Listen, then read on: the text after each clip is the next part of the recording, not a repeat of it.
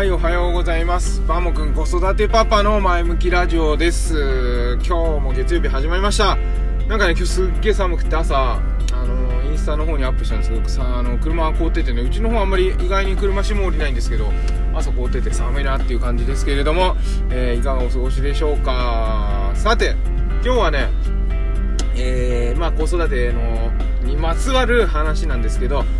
ファミリーにキャンピングトレーラーがおすすめな理由っていうことでお伝えしたいと思います。あの皆さんあのキャンピングカーって言ったらどんなの思い浮かべます？あのトラックベースの頭にボコンってこうなんかついてるようなやつですかね。それともあのハイエースみたいなバンのね、中が実は開けるとあのお家みたいになってたみたいなやつですかね。なかなかあのキャンピングトレーラーを思い浮かべる人っていうのはいないと思うんですよね。キャンピングカーって聞いて、キャンピングトレーラーが頭に浮かぶ人って多分、100人聞いてもう 100人、あ100人で1人もいないんじゃないかなっていうぐらいな多分レベルだと思うんですけど、実は、キャンピングトレーラーってファミリーにめっちゃおすすめなんですよ。えー例えばうちは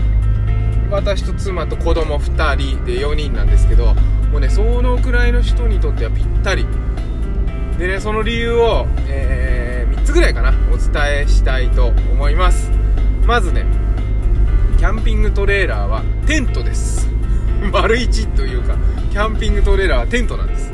実は。テント泊をね今してる方にねとってもおすすめなんですね。であのー奥さんと2人でねキャンプに行ってる頃はのんびりできてよかったんだけど子供ができたら、えーテントだと大変だみたいな一泊だったらもう何しに行ってるか分かんないみたいな状況ってありませんか？なんかまあキャンプはさもちろんするんだけど行って設営してご飯作って寝て朝起きて片付けて帰ってくるみたいなそれで雨なんか降った日にはもう何しに行ったんだろうみたいな風に思うことあると思うんですよね。口には出さなくてもね。でもそこがキャンピングトレーラーだとね全く問題ないんですよ。それはねあれはねキャンピングトレーラーって思うからねあのちょっとすごいなとか思うかもしれない。あれはねあの畳まないテントなんです実は。ずっと作りっぱなしの。テントにタイヤつけて引っ張ってってるんですよ。だからねそれを持ってってグーっていって置くだけ。でまた片付ける時もそのまま雨降っても構わない。そのままだから。片付けないんだよ。中にね荷物ボボンって詰めてはいさよならって帰れるんです。これがとっても早い。いろんなあのだからテント泊してる人にでね行く場所はいつもと同じ場所に行けるんであのキャンピキャンプ場お気に入りのキャンプ場ありますよね。でそういうとこあのキャンピングトレーラーあのオートキャンプ場だったらキャンピングトレーラー大体入れますんであの行く場所いつもと変わらなくて大丈夫。でそれをキャンピングカーにするとキャンピングトレーラーにすると、えー片付け設営と片付けの手間から解放されると。これねファミリーにおすすめでしょ？あと2番、えーまたそれもねテント泊からの、からの場合なんですけど、えーテント泊をしている人なら何もキャンピングトレーラー以外何も買う買います必要がない。これです。まああのほら寝袋とか全部持ってるじゃないですか。でキャンピングトレーラーってねヒーターとか冷蔵庫とか全部ね大体装備されてるんですよ。普通のえー、とキャンピングカーっていうのはねオプションつけないとなかったりするんですけどキャンピングトレーラーは大体装備されてるんで、そのまま買えばねあのテント泊してる人だったらもうそのまますぐ納車の次の日、えー旅に出れます。なのであのテント泊してるファミリーにはねおすすめですね。あと3番維持費がめちゃ安い。